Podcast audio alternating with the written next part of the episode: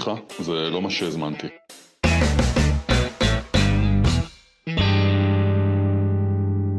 שלום לכל המאזינים והמאזינות, זה טל, ברוכים הבאים לסליחה זה לא מה שהזמנתי, פרק 22, מי גנב את האש שלי.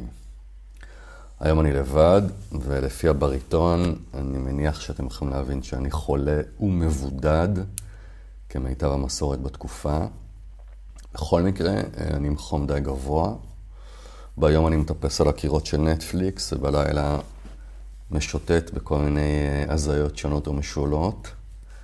אמ, האמת, מזל גדול שרגע לפני שנדבקתי, בדיוק סיימתי קורס אימפקט מלא של שישה ימים, שהיה באמת משהו מיוחד, עמוק, מרגש, משמעותי. הרגשתי בעננים, שאני בול במקום, במשימה, בייעוד, ביכולת, מלא פידבקים, ממש תענוג. האש שלי, אם תרצו בפרפרזה על הכותרת, אה, הייתה ממש ממש בשמיים. אה, אבל עבר כבר שבוע, ולאט לאט התחושה הזאת מתחלפת במשהו פחות מפרגן, אתם אולי מכירים את זה. דעיכה כזאתי, מחשבות שאני לא מנצל טוב את הזמן, הרי בכל זאת אני בבית, אפשר לעשות עם הזמן הזה משהו. שאני סמרטוט, שיכולתי לקרוא אולי משהו בעל ערך בזמן הזה. אולי לכתוב, יש לי מלא דברים שרציתי לכתוב, לקדם דברים שלא מטופלים כבר תקופה. מינימום כמה כפיפות בטן, אולי לפחות מתיחות. בקיצור, הבנתם את הראש. לפרגן, לפרגן, לפרגן. ואז אה, באחד השיטוטים האינסופיים שלי בפייס, אה, נתקלתי בפוסט שהעליתי פעם, שמצטט אה, את המשוררת זלדה, ומשם הדרך לפרק הסולו הזה הייתה מאוד מאוד קצרה. וגם לשם שלו, שלמרות שאני מוכרח להגיד שכשהזיתי אותו בלילה, השם שלו היה אמור להיות, אה, לצאת מעיני השכנים, תכף תבינו גם למה, וגם איך כל זה קשור לאש ולמושג שנקרא המטאפורה מארגנת, שעליו אני רוצה לדבר היום. אז אנחנו הולכים לדבר גם על לצאת מעיני השכנים, גם על אש וגם על מטאפורה מארגנת. אה, אז ברשותכם, נתחיל בציטוט באמת באמת מופלא אה, של זלדה ונשאב ממנו אה, השראה. הנה זה בא. פעמים אני חושבת שהחטא הנורא והאפל ביותר של האדם הוא לחשוב רעות על עצמו. אני קוראת לזה להביט על עצמנו בעיני השכנים ולא בעיני האינסוף.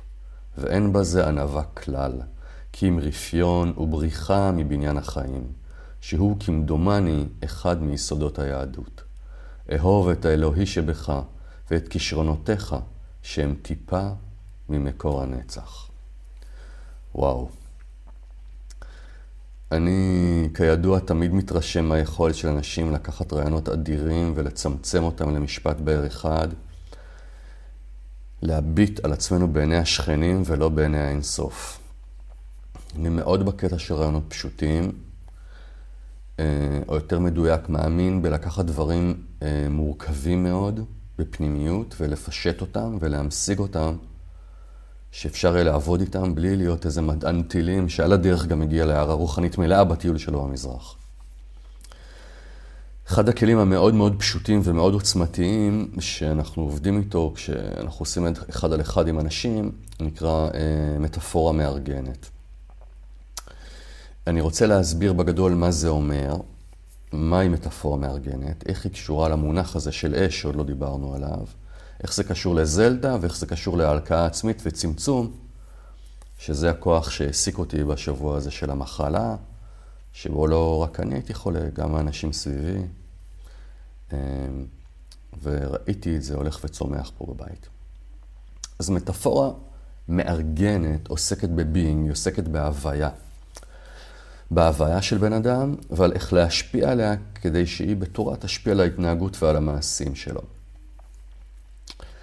אה, במקום לשאול אדם או לנסות לשנות את הדרך בה הוא מתנהג על ידי כל מיני פעולות, אנחנו מנסים לבן אדם, או מנסים לגרום לבן אדם להזדהות עם מהות של משהו. כולנו מכירים את זה שאומרים על מישהו שהוא שועל, או שהוא נחש, אומרים על אימא שהיא לביאה. אומרים, נותנים מטאפורה שמסמלת את, את מהו הבן אדם הזה. והמטאפורה היא מארגנת, היא אוספת בתוכה את המהות האנושית הזו. אז לפעמים במקום לתאר את המהות האנושית הזאת, אפשר פשוט לבקש מהבן אדם לבחור מטאפורה שהוא ירצה להידב, להידבק בה, שהוא ירצה להידמות לה, מטאפורה שמארגנת את שלל התכונות שהוא היה רוצה שיהיה לו.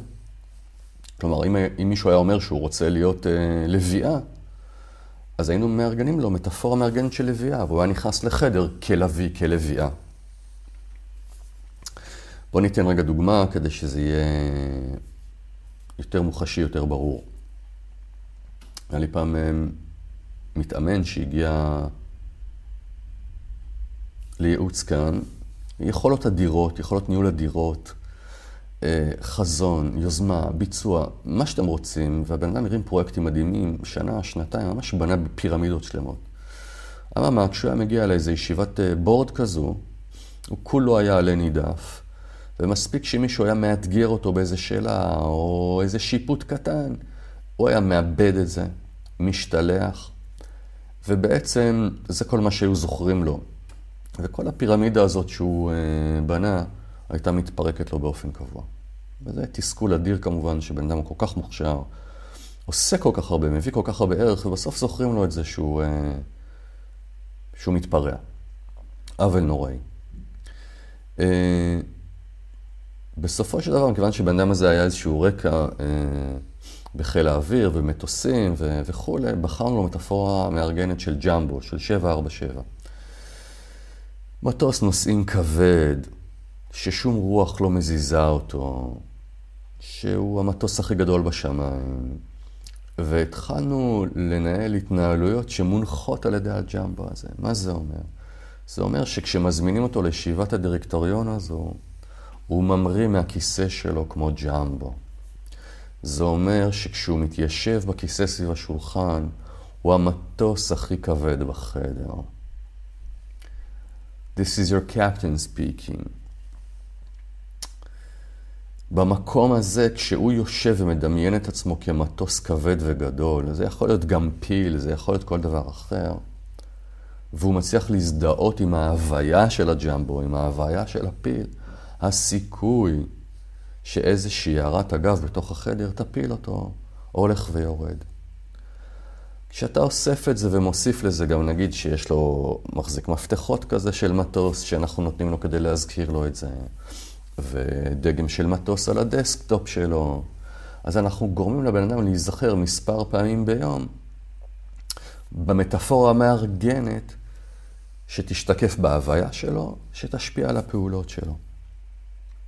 מישהי שבוחרת להיכנס לחדר ולא להיעלם, ומצד שני גם אין לה יכולת ביטוי מאוד גדולה, יכולה לבחור מטאפורה מארגנת של ג'ירפה, שמעצם הנוכחות שלה היא שקטה, והיא לא צריכה לעשות הרבה מאוד רעש כדי שהעולם יראה אותה. או רקדנית בטן וכן הלאה וכן הלאה, כי יד הדמיון הטוב. איך כל הדבר הזה מחובר לרעיון של זלדה? לא היא קוראת עיני השכנים. ואני רוצה לקחת את הרעיון של עיני השכנים מצד אחד, את הצמצום וההקטנה, או את ההשפעה של עיני השכנים עלינו, ולתת לו מטאפורה מארגנת, פנימית, שיכולה להתאים לכולם, שאם תעבדו איתה, היא יכולה לתת קונטרה ל-voice הזה שנקרא עיני השכנים. המטאפורה המארגנת הזו היא מטאפורה של אש, ואני שמעתי עליה בפעם הראשונה בהקשר אחר ממורה נהדר בשם אסף יבנאי, שאם יצא לכם להגיע לאחת הסדנאות שלך, שלו, אני מבטיח לכם שאתם תודו לי. אז בואו נתחיל. אז זה לא סוד שמצב הרוח שלנו, המצב הרגשי שלנו, הערך העצמי שלנו, מושפעים מאוד על ידי הסביבה. זו אחת מהסיבות הגדולות ביותר לסבל ולריאקטיביות שלנו. הסביבה מרימה, הסביבה מורידה, אתה מקבל פידבק מדהים על, אה, על הקורס והאש שלך עוצמתית.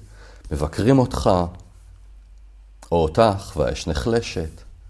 אנשים אשכרה, אשכרה שולטים לנו באש. ואיזה זכות. למה אנחנו נותנים להם לשלוט באש שלנו?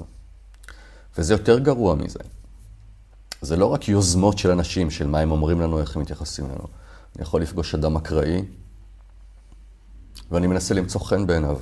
אני מזדקף או מזדקפת, מנסה להרשים אותו, להיות יפה, שיחשוב עליי, שאני יפה, שאני מרשים, שאני חכם. אני מגביה את האש שלי כדי שהיא תיראה, כדי שמישהו יגיד, וואו, איזה אש יש לבן אדם הזה. אני מתאמץ לזכות בהכרה הזאת. שוב שולטים לי באש. הילדים שלי באים, גונבים לי מהאש. בן או בת הזוג שלי זורק מילה, אני בדאון, בקושי נשארו גחלים לוחשות. אנחנו מגלים על עצמנו לא פעם שאנחנו עובדים בזה, עובדים בזה שיעריכו אותנו. זו הפקעת אש. עובדים בזה שיאהבו אותנו, זו הפקעת אש. מרצים, זה האם אם אם אם אימא של הפקעת האש. מגיבים למשוב חיובי או ביקורת והאש עולה או כבט בשניות. דרמה אמיתית. מי גנב לי את האש? מי גונב לי את... למי בכלל יש זכות לנהל את המדורה הזאת שלי? כן, זה נשמע קצת מחבק עצים אולי, אבל אם אני מחזיק מעצמי מטאפורה של מדורה, מותר לי לשאול את עצמי, מי מתחזק את המדורה הזאת? מי שם את העצים במדורה הזאת?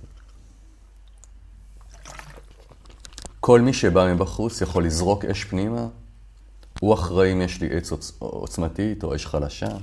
כל אחד, כל אחד יכול לגנוב ממנה, לקחת ממנה. בעבור מי אני מעצים אותה, בעבור מי אני מחליש. איזה אש? מי מחליש אותי? מי גונב לי אש? זה גם יכול ללכת למה אני אוכל שמחליש את האש שלי. האנרגיה שלי נמוכה, אז מה התשוקה שלי לפחמימות? זה הגיוני שהאש שלי תדעך. כמה פעמים ביום זה נראה לנו סביר, או זה נראה לי סביר, שמישהו יקבע לי את גובה הלהבות שלי, את עוצמת החיים שלי. את עוצמת החיים שיש בי, את השקט הנפשי שלי, את הסנטר המפורסם הזה שכולם מדברים עליו. מצב הרוח שלי, את המצב המנטלי שלי, מה אני חושב, מה אני יודע, מה אני מאמין על עצמי. אז המטאפורה המארגנת כאן ברורה כשמש. אנחנו מדמיינים את עצמנו כלהבה של אש, או כמדורה, את הפנימיות שלנו כמובן. אנחנו מסתכלים רגע פנימה ומנסים למצוא מדורה שמשקפת מקום מאוזן של ידיעה של מי אני, של שקט נפשי, של איזון, של עוצמה. אם תרצו ניצוץ אלוהי, כמו שזלדה מדברת עליו. אנחנו מדמיינים את זה ומקבעים את זה בתוך התודעה, נותנים לזה איזשהו ציון. אני כבר בשלב של התרגול של העבודה הזאת. זה תרגול מאוד מאוד מעניין. אנחנו מקבעים אותה, אפילו נותנים לה מספר, אומרים עכשיו אני בעשר הזה שלי, או בשמונה, זה לא משנה, משהו שאני שלם איתו. ואז אנחנו מתחילים להסתובב רגיל בעולם, אבל עם קשב, עם קשר מאוד מאוד גדול לעוצמה ולגובה הלהבה שיש בנו. ובכל פעם שאנחנו אה, פוגשים אדם כלשהו, אנחנו מאוד מאוד ערניים האם התאמצנו להגדיל להבות עבורו כדי שיראה אותנו? כלומר, אנחנו זקוקים לו כדי להרגיש ראויים, כדי שהוא יגיב לנו, יעריך אותנו, יאהב אותנו. בשנייה שאנחנו עשינו פעולה כזאת להיראות, שהיא טבעית כמובן, זה בדיוק, או זו בדיוק השנייה שאיבדנו אותנו. בדיוק השנייה שהתחלנו לשרוף יותר ממה שיש לנו. התחלנו לשרוף בשביל מישהו. ריצוי, כן? ואז מיד אנחנו משחררים את הפעולה. כלומר, אנחנו מפסיקים לעשות את מה שעשינו, מיד עוצרים. עוצרים את המאמץ ומחזירים את הלהבה לגודל הקבוע שלה. כלומר, אפילו אם הלכנו ברחוב ואמרנו, הנה בחורה יפה, אני מזדקף עכשיו שהיא תראה אותי. רגע, רגע, היא שולטת לי באש. לא, אני עובר, אני לא מסתכל, אני הולך ישר. אם רואים אותי או לא רואים אותי, הלהבה שלי זקופה בדיוק באותה מידה, הלהבה שלי בדיוק באותה עוצמה. מצד שני, יש מצב שנמשיך להסתובב בעולם ונראה האם יש רגע בו פעולה של מישהו, משפט, משוב, עלבון, מבט, ביקורת, התעלמות, גם הם מורידים לנו את הלהבה. נשים לב מי גונב לנו את האש, ונכיר בטירוף הזה שזה לא הגיוני שכל אחד יש לו שליטה על המשק האנרגטי שלי. נכון, זה, זה לא עבודת עומק במובן הזה של להבין למה אני רגיש למישהו, מה השורשים של הריאקטיביות, מה יהיה מצדה, מה יהיה היד האוחזת, מהו התיקון העמוק, כל הדברים שאנחנו מעמיקים פה בקורסים. אבל זה כן מגחיך לקיצון, וגם מבהיר בצורה מאוד מאוד בוטה עד כמה אנחנו שפוטים של העולם. והמטאפורה הזו של הלהבה מאוד מאוד עוזרת. זה טירוף לגמרי. אנחנו צריכים לראות שזה קורה, שלבן אדם הזה אין זכות, לא שזה תלוי בו, ושזאת חובה שלי לקחת אחריות על גובה הלהבות שלי, על גובה המדורה שלי. שזה טירוף מוחלט, ושזה באחריות שלי לחזור לגודל האמיתי שלי. זה פרק מאוד קצר. אה, בכל זאת, התנאים פה כרגע. בהתחלה, ולכן אני, אני כבר רוצה רגע לעבור לתרגול שלו. בהתחלה, התרגול של הלהבה הוא תרגול של חמש דקות. אני לא יודע, יש לכם פגישה עם הבוס במשרד? תקבעו את הלהבה בכניסה לחדר, תשמרו על איזשהו קשר עין איתה, כמטאפורה כמובן, ותשמרו על הלהבה הזו קבועה במשך כל הפגישה. במקום להיכנס ו- ושהלהבות יעלו, ירדו רק לפי רמת הפידבק, הכעס, כמה היו או לא היו מרוצים מאיתנו. אחר כך, אם ארוחות הערב שלכם משפ... אה, אה, אה, מאתגרות אתכם, תשמרו על היציבה במשך ארוחת הערב, ולא משנה מה יגיד מישהו מהסובבים. אם הבוקר שלכם הילדים הוא הדבר המאתגר, ההתארגנות, ההשכמות, תשמרו על הלהבה היציבה בחצי שעה של ההתארגנות הזאת. אחר כך תלכו למקומות הקשים ביותר, לקונפליקטים, ויכוח עם אימא, עם אבא, ילד, בן זוג. שמרו על אהבה יציבה. או לפחות תשימו לב באיזה קלות גונבים לכם אותה.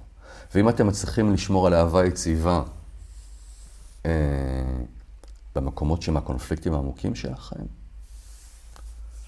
תוציאו את האלבום של הדור, שימו את הטרק השישי, uh, Come on baby, light my fire, צלמו את עצמכם בווידאו ותעלו את זה בקבוצה הסגורה של שיחה, זה לא מה שהזמנתי, כי, כי מבחינתי הרווחתם את 15 דקות התהילה העולמיות שלכם. זה היה פרק מאוד מאוד מאוד קצר על רעיון uh, לילי, תחת 39-2 חום. אני מקווה שהוא הועיל לכם.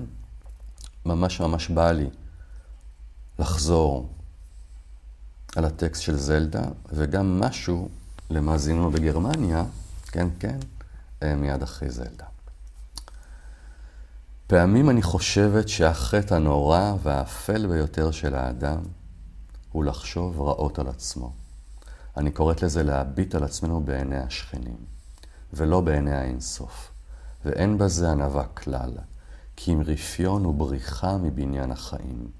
שהוא כמדומני אחד מיסודות היהדות. אהוב את האלוהי שבך ואת כישרונותיך שהם טיפה ממקור הנצח. ולגבי מאזיננו בגרמניה, לפני כמה ימים העלינו איזשהו אה, פוסט בקבוצה הסגורה, סליחה על מה שהזמנתי, והראינו שיש לנו מאזין אחד בשוודיה ובאיראן ובזימבבואה וכולי, ומישהו מגרמניה שאל כמה יש בגרמניה, ויש שם משהו כמו 500 איש, והוא שאל אם אפשר לעשות שם קורס, ווואלה, אני מרים את הכפפה.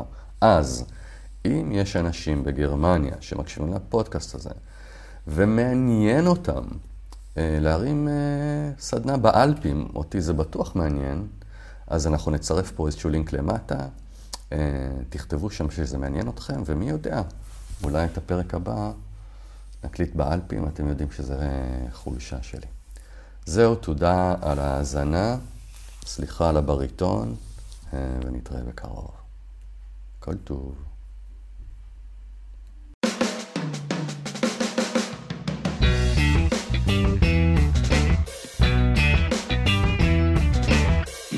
סליחה, זה לא מה שהזמנתי.